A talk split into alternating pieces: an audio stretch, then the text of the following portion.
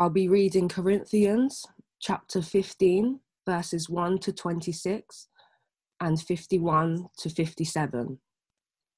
Now I should remind you, brothers and sisters, of the good news that I proclaimed to you, which you in turn received, in which you also stand, through which you also are being saved, if you hold firmly to the message that I proclaimed to you, unless you have come to believe in vain.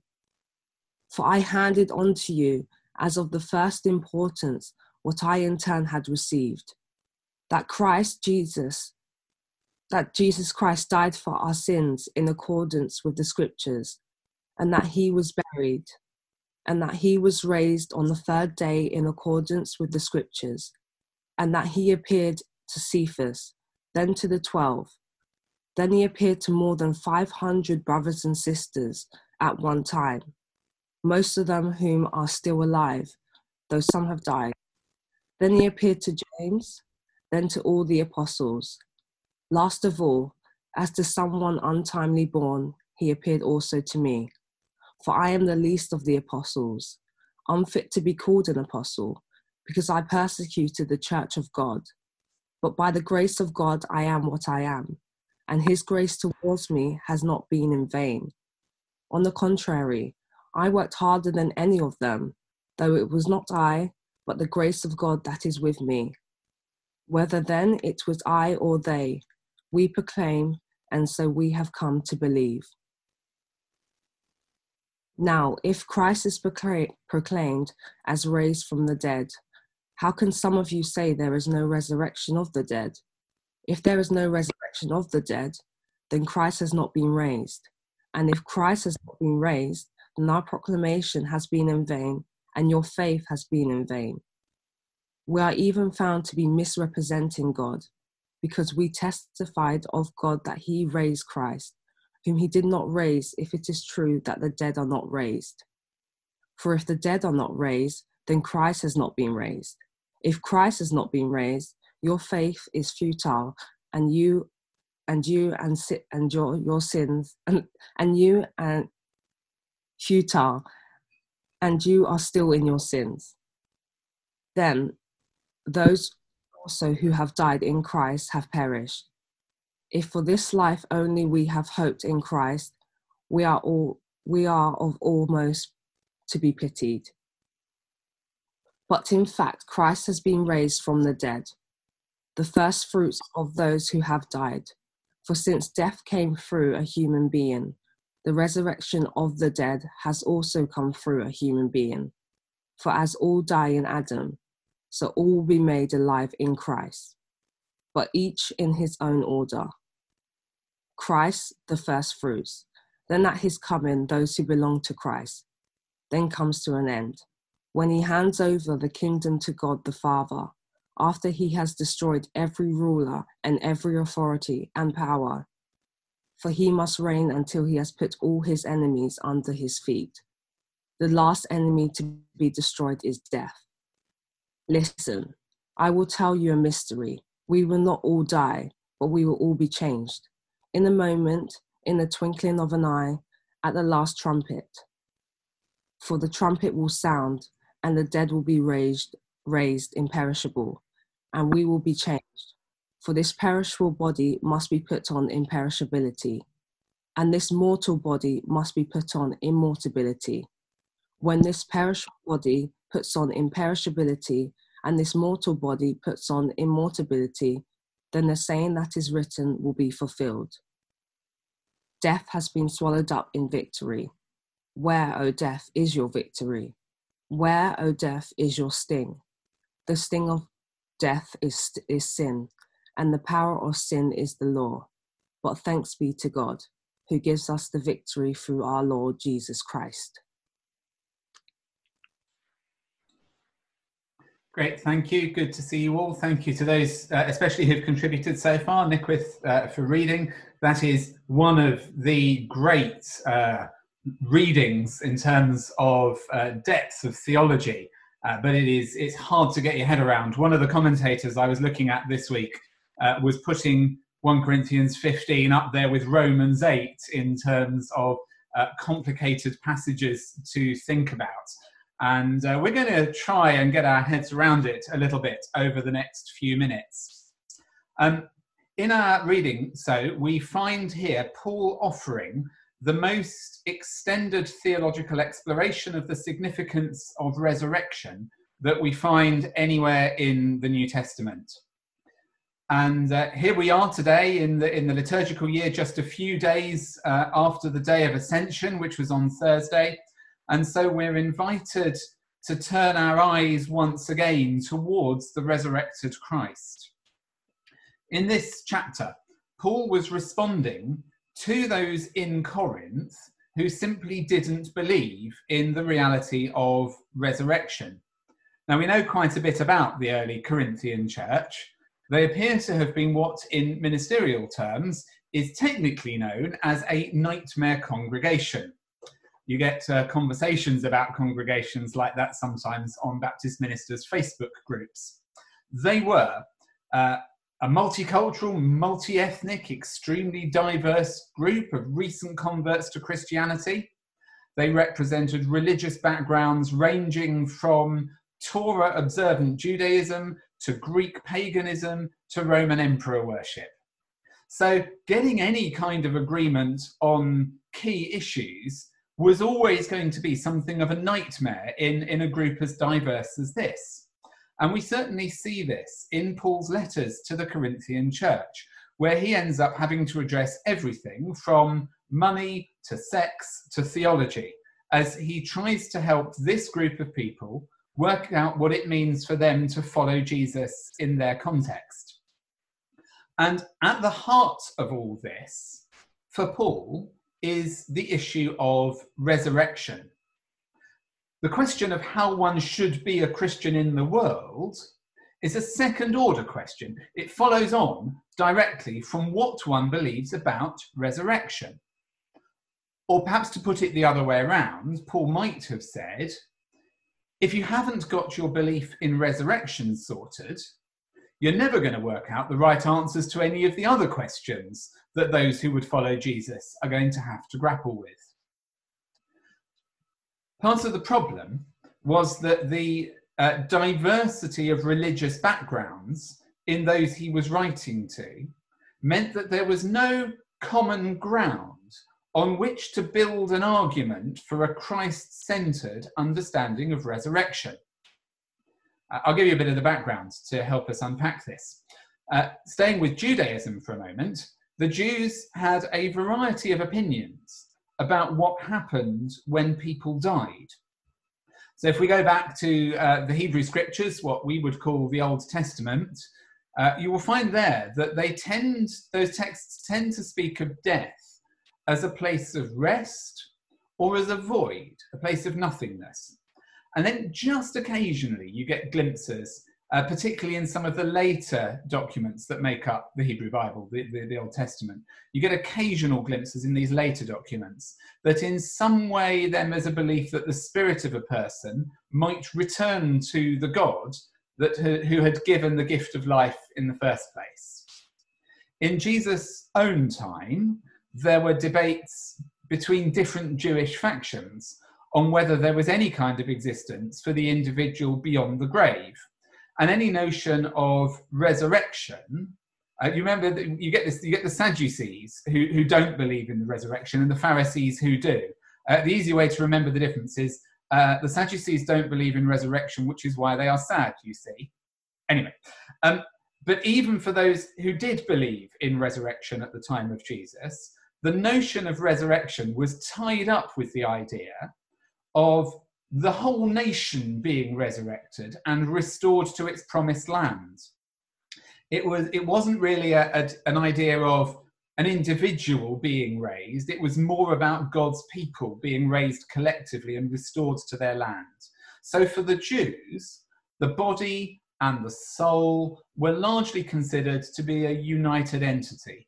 And any resurrection involved not only the nation, but also the entire person, their body and their spirit. So it's, it's a very much a kind of holistic view of resurrection. And there were some people from that background in the church in Corinth. But they were probably in a minority. And most of the people in the church in Corinth would have come from Greek and Roman uh, contexts. And when we look at the Greco Roman ideas around resurrection, the situation is equally confusing, with an equally diverse set of opinions about the relationship of a person's spirit to their body.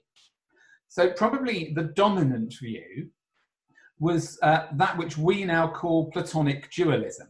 This is the idea originating with the Greek philosopher Plato that the soul is kind of imprisoned in the body. In other words, that the body and the spirit are not a united entity, a united whole, but rather they're divided. They've been forced into an uneasy alliance for the duration of a person's life. And Platonism taught that the physical world is merely a poor shadow of the true reality that lies beyond. And so the physical body of a person is just a poor shadow of their true self, which exists in its most real form as a perfected spirit. So, by a kind of Platonic understanding of body and soul, the corruptible body is corrupting the soul, but one day the soul will be freed from its mortal shell. And when the body dies, the spirit is freed to become most fully real and perfect. So, we've got multiple views on mortality and immortality, and multiple views on the unity or separation of the body and the soul. And all of these are in the background to what Paul is trying to say about the resurrection of Jesus. From a Jewish perspective, the resurrection of a person must involve their, their body because body and soul are a unity. Whether the person is resurrected back into their old body to walk again on the earth or into a new body walking on a renewed earth, the point is still the same. Your body and your soul are a unity, and resurrection must involve both. However, from a Platonic Greek view, any ongoing life of the spirit must be about freeing the soul from its corruptible and corrupting body. So, for the Greeks, any talk about resuscitating the corruptible body was not an attractive idea. So, Paul responds by inventing a concept to try and help draw together these two very different religious strands. Listen again to what he says in verses 50 to 54, and I'm just going to read it in a slightly different translation. This is the one by Father Nicholas King from Oxford. This is what I mean, brothers and sisters. Flesh and blood cannot inherit the kingdom of God. Corruption does not inherit uncorruption. Look, I'm telling you a mystery. We shall not all fall asleep, but we shall all be changed in a nanosecond, in the blink of an eye at the final trumpet. For the trumpet will signal, and then the dead shall be raised undecayed. And for ourselves we shall be changed. For this decaying part must put on undecay, and this mortal part put on immortality. Well, this is one of those passages that has been hijacked by the kind of Christianity that looks for a future moment of transformation. You know the type. Suddenly, some heavenly trumpet sounds from the sky, and all the believers are caught up into the air. It's one of the famous rapture passages, as they're known. And if you don't know what I'm talking about, then don't worry about it. Because when, I, when this passage is heard in the context of those Paul was writing to, I think his words make a lot of sense.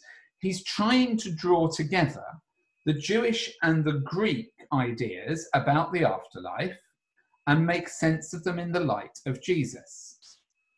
And one of the problems we can have here, encountering Paul's thinking on the nature of resurrection, is that as Western Christians, we are the religious and philosophical heirs to Platonic dualism. So we have a tendency to hear talk about body and soul from a dualistic perspective, as if one glad day our spirits will be freed from this mortal and corruptible shell and will go off and flutter up on high to be with Jesus in his heaven. And, and we tend to hear language of resurrection as being about my spirit fluttering off to be with God when I die. Except, I think St. Paul would want to say to us, as he said to the Platonic dualists of Corinth, that isn't what resurrection's about. For Paul, resurrection is absolutely not about escaping from the problems, trials, and tribulations of this present darkness to fly away to a better place. Rather, resurrection, and specifically the resurrection of Jesus, is the defining and decisive moment where Christ destroys every ruler, authority, and power that has ever held dominion over the lives of human beings. Listen to verses 24 to 26 again.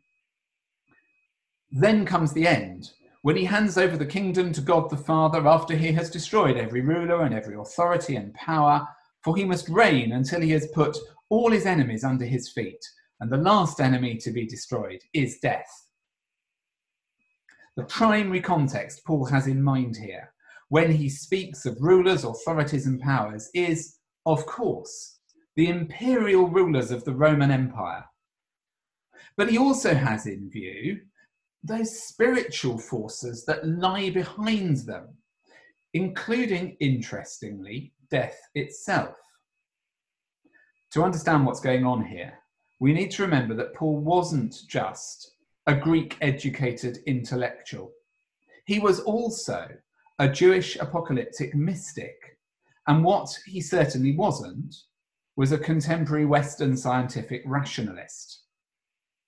For Paul, the resurrection of the dead wasn't understood as a simple restoration of those who have fallen asleep, as he euphemistically calls it, those who have died, to some kind of walking, talking, living, and loving post mortem experience. Neither, for Paul, was the resurrection the same thing as the zombie apocalypse from a horror movie, where newly undead, corruptible, and part decayed bodies are reanimated and re inhabited by their immortal souls to lurch the earth for eternity. Rather, for Paul, the language of resurrection so central to his Christian faith, needs to be heard in the context of the historical problem for which God's deliverance and resurrection was the solution. In other words, for Paul, resurrection is all about the end of imperial rule. It's about the end of the empire. Specifically, it was about the end of the Roman domination of the known world. Although as we have seen, it was also about the ending of the underlying spiritual powers that gave the Roman Empire its force and motivation to distort, demean, and destroy humanity to its own service. And this is where and why, for Paul, it all comes down to the resurrection of Jesus, rather than just the concept of resurrection more generally. Because Jesus was crucified. And for a Jew like Paul, the crucifixion of the Jewish Messiah was the most potent symbol of the victory of the Roman imperial domination system over the Jewish God. Crucifixion was absolutely a Roman punishment. And it is not lost on Paul that Jesus died at the hands of the Roman Empire. At the crucifixion, the Messiah appeared to lose, and the emperor appeared to win. So, for Paul to assert that Christ is risen is making a profound statement about the power of the emperor. The resurrection of Jesus is a potent symbol of the victory of God over the very powers that had killed him. As Paul puts it, the resurrected Christ has destroyed every ruler and every authority and power. It's almost as if, in Paul's thought, God makes Christ the counter emperor who will ultimately destroy the earthly imperial rulers, having already defeated their spiritual power base at the resurrection. But Paul doesn't stop there. This isn't just about first century Rome and first century Israel. It might be first about first century Rome and first century Israel, but that is not the end of this story. Rome and Israel are just the examples in his time and place of a far deeper and more long lasting victory. So, to make this point, Paul borrows an image from the Old Testament, from the Hebrew Bible, and he says that Christ has been raised from the dead, the first fruits of those who have died. This idea of first fruits comes from the book of Deuteronomy, chapter 26, if you're interested. And it was the idea that when harvesting, the first fruit that you gather, the first sheaf of wheat or whatever, should be presented as an offering to God as a symbol of the fact that the whole harvest that is yet to come also belongs to God. I think we have a similar practice in the way we give our offerings of money to the church, to God. Um, I have my standing order set up so that you know a couple of days after my stipend hits my bank account, the money comes out and goes to the church. And that's a symbol. And we often pray this when we dedicate the offering that the gifts we're giving to the church, whilst they are real, are also symbolic of the fact that everything we have left also belongs to God. So, if the resurrected Christ is the first fruits, what is this full harvest that will follow? If Christ is the first fruit of resurrection, what is still to come? Well, it seems that Paul sets his sights rather high. Verse 21 For since death came through a human being, the resurrection of the dead has also come through a human being. For as all die in Adam, so all will be made alive in Christ.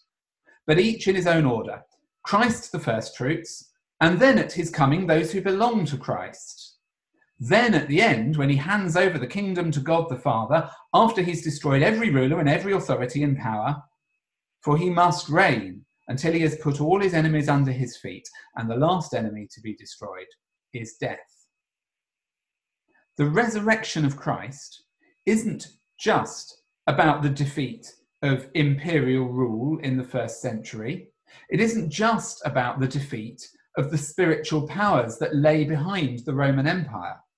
It isn't just about the overthrow of earthly powers in any age that take the imperial spirit and reinvent it in their own time and context. Rather, the resurrection of Christ is about the resurrection of all things. It's about the ultimate defeat of death itself.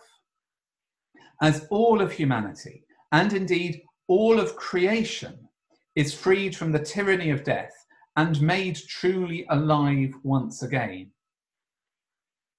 This is a view of resurrection which changes literally everything because it is about the impact of resurrected life in the here and now as we are released from the tyranny of death. By this understanding of resurrection, the world is not something to be endured it's something to be redeemed. It's not somewhere to escape from, it's somewhere to live in, life in all its fullness. It's a world that, that is crying out for the life giving spirit of the resurrected Christ, which comes to those who are oppressed by the powers and empires of any day and age. It's a world that desperately needs the faithful witness and service of those who have themselves already received the gift of eternal life in Christ Jesus. Friends, I think we need to move way beyond a view of resurrection that focuses on where we go when we die. I think we need to recognize that this passage from St. Paul, the great chapter on resurrection in 1 Corinthians 15, is not about where we go when we die. It is about the gift of God through the resurrection of Christ to us and all people that life lived now can be lived in all its fullness as we are freed from the tyranny of death and as the future, God's future, breaks into the present in ways that transform the lives of all those of us who long for restoration. This is a gospel of resurrection that makes all the difference in the world to today and tomorrow and to yesterday. Thanks be to God. Loving God, having listened again this Sunday, we come wanting to believe in the power of your resurrection. We come with what little faith we have, but also we admit that we bring our fears, our grief, and our doubt. We recognise that we are living in a difficult world where so many, many people in so many countries have been affected by the pandemic. It sometimes feels like death is winning and we are left feeling hopeless. Our country has been affected, our city has been affected, and we too have felt the negative effects. So we bring to you now this world.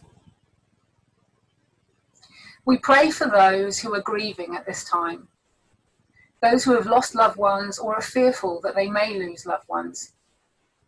We pray for those who are sick and for those who are recovering and those providing care. Thank you for all the glimpses of resurrection we have seen over the past few months. Thank you for our NHS, for those really working on the front line. Thank you for neighbours and volunteers and all those people that in the past we admit we have often ignored, like delivery drivers and shop assistants, fruit pickers and essential service providers, perhaps those not able to stay safe now. We pray for all those working long hours who are tired and need of rest. But we also pray for those who have lost their work, for those struggling with redundancy or being furloughed, for those living with uncertainty, for those struggling with debt and financial fears, for business owners, employers, and employees, for those having to make really difficult decisions for those fearing for the future. We pray for the vulnerable in our communities that inevitably end up being worse affected. We thank you for those who are trying to provide help and support, for food banks, mutual aid groups, for charities and churches. Thank you for the glimpses of resurrection that are there if we dare to look. We pray for those who are feeling more isolated than they ever thought possible, for those lonely, and for those struggling with their mental health. We pray for those who are trapped and in danger, for those who, whose home is not a safe space, for those who do not have a home in which to isolate. Help those that need it most experience a little bit more of your deep love. And we ask that you will show us how we can get alongside people, but also how we can give people the practical support or even the space they may need. Help Bloomsbury to continue to be an inclusive community. Even though we have had to change so much, help us to see the resurrection possibilities and where we are now. And we pray for our government and for the government and leaders of all nations we ask that they will seek wisdom and work for justice, that there might be integrity and real care rather than a grabbing for power. We pray the people will be put before profit, but we recognise the complex decisions that fall on some people's shoulders. We pray that we will rec- recognise when we are able to influence decision for the common good. We pray you will give us the courage to stand up and challenge, challenge when, when that is needed. We also want to stop and remember those who are not in the news as much as they may, might have been because of the virus, but those who do still need our prayers. For those living with natural disasters and accidents, for those who are now grieving because they lost loved ones in the recent plane crash in Pakistan, for those who have to live with the true horror of global warming on a daily basis, for those caught up in conflict and injustice, for those who were just born in the wrong nation or the wrong community or the wrong body to be able to live life to its full. Help us to look beyond ourselves and our own. Show us how we can bring your resurrection to our world Help us to see how we can make a difference and give us the courage to be resurrected ourselves into action this coming week. So we do pray for ourselves. We all need saving again and again and again. Set us free from those negative things that hold us captive, things that distort and stop us living life in all its fullness. The addictions, the emotions that paralyze, the possessions we worship, the past we can't forget, the habits, the behavior that stops us being who we could be. We ask that you will show us your grace. Let us know how deeply you love us and continue this resurrection work in us. Help us know how to hope and live in the now rather than trying to escape. Help us to be transformed and learn how to transform. Help us to see things differently. The cross was not failure, it was through the cross that resurrection was possible. We don't want this to just be twee theology that we know we should believe. We ask for your strength to hold firm and the courage to live with the mystery and even the doubt. Help us to work out what resurrection means for us this week. Help us to see those glimpses even in this horrid time. Thank you, risen Christ. We dare to believe that you have ultimate authority and that your resurrection power is breaking into hopeless situations all around us. Resurrection is life out of death and hope out of hopelessness. We dare to believe that you continue to free us and invite us to live again and discover life in all its fullness. As we look to Pentecost, we ask for your Holy Spirit to bring us peace and assurance today. In Jesus' name, Amen.